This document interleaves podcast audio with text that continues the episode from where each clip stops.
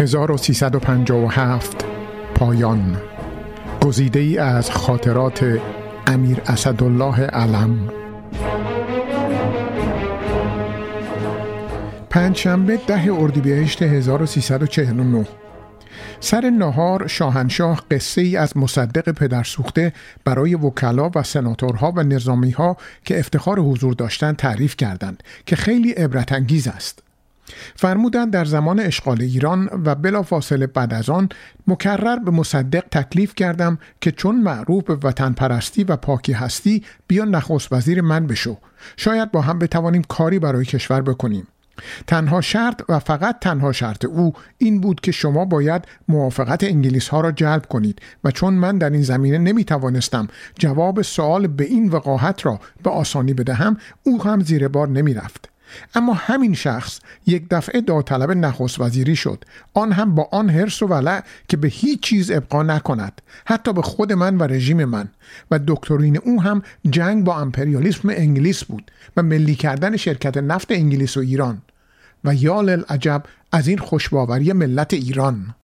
توضیح این داستان را شاه بارها تکرار کرده است. اگر به راستی دکتر مصدق چنین چیزی را گفته است شاید می‌خواسته به تعنه بفهماند که شاه و مجلس آن زمان جرأت برگزیدن مرد میهن پرستی مانند او را که آشکارا با مداخله انگلستان در ایران مخالف است ندارند.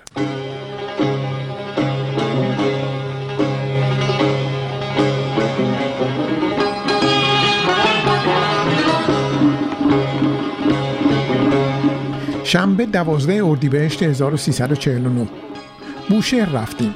شاهنشاه بر سر چای سردی که تقدیم شد عصبانی شدند.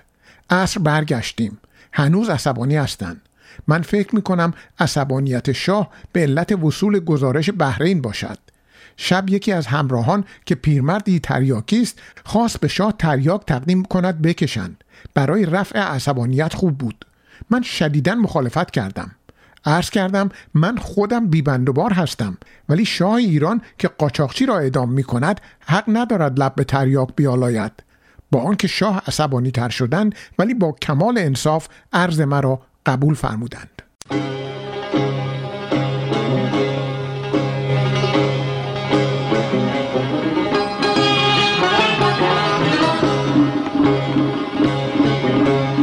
پنجشنبه هفته اردیبهشت 1349 عصر وارد مشهد شدم. به دبیرستان علم رفتم. دبیرستانی که اخیرا حسب الامر همایونی به نام من تأسیس شده است. آنجا نطق مفصلی کردم و سیاست امروز ایران را برای مدعوین خراسانی تشریح کردم. خیلی خوشحال شدند که به حساب گرفته می شوند.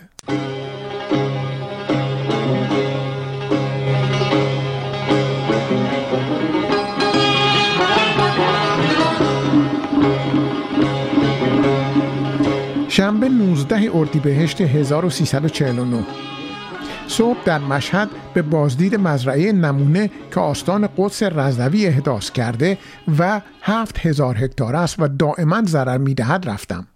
این مزرعه چسبیده به کارخانه قند شیرین است و باز هم ضرر می‌دهد.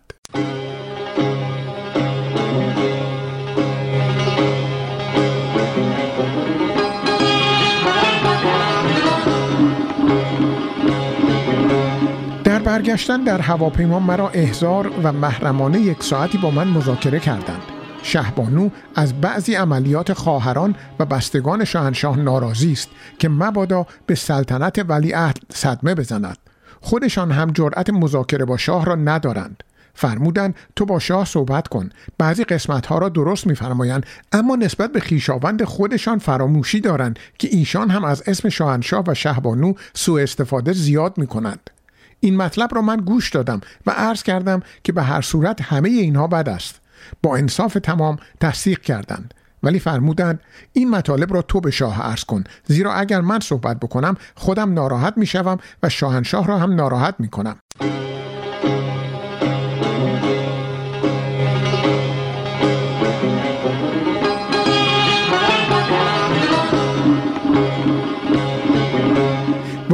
بعضی مسائلی که شهبانو میفرمایند اساسی است. راجع به تبلیغات ما و به حساب نگرفتن عقاید مردم و اینکه بعضی کارهای سطحی انجام می‌گیرد و باعث سلب اعتماد جامعه می شود و غیره و غیره. از جمله فرمودن کتابی راجع به فراماسونری در ایران انتشار یافته که در آن همه رجال غیر از تو در اداد آنها قرار گرفتند من جمله نخست وزیر هویدا رئیس مجلس سنا شریف امامی و مدیر عامل شرکت ملی نفت ایران اقبال و رئیس مجلس شورای ملی ریاضی و تقریبا همه و همه. یا ما باید فراماسونری را بپذیریم یا اگر می‌گوییم بد است و فراماسونری عامل اجرای سیاست خارجی است لاقل این اشخاص پی کار خودشان بروند.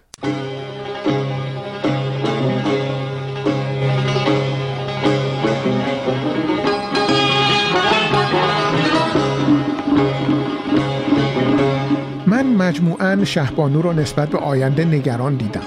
حق هم دارد. فرزند دلبند و نور چشم او باید در آینده شاه بشود و هر عملی بر ضرر رژیم بر ضرر اوست.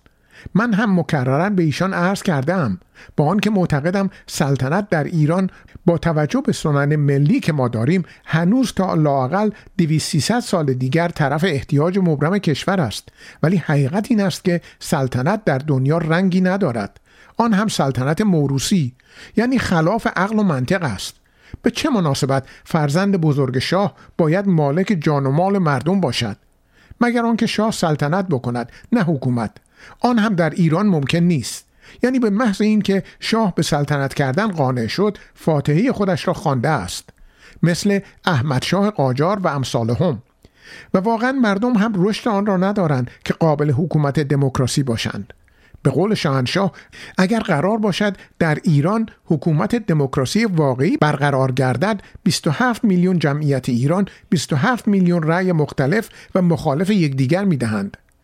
این امر را من وقتی رئیس دانشگاه پهلوی بودم و در مرکز انتلکتوئل ایران بودم به تجربه دریافتم. پس راه چاره ایران چنان که حالا اتفاق افتاده است داشتن پادشاهی باهوش مدبر روشنبین عاقل با انصاف و عادل است. خوشبختانه اکنون این سعادت را داریم. ولی این کار را خداوند تضمین نکرده است. پس ملت ایران حق دارد نگران باشد.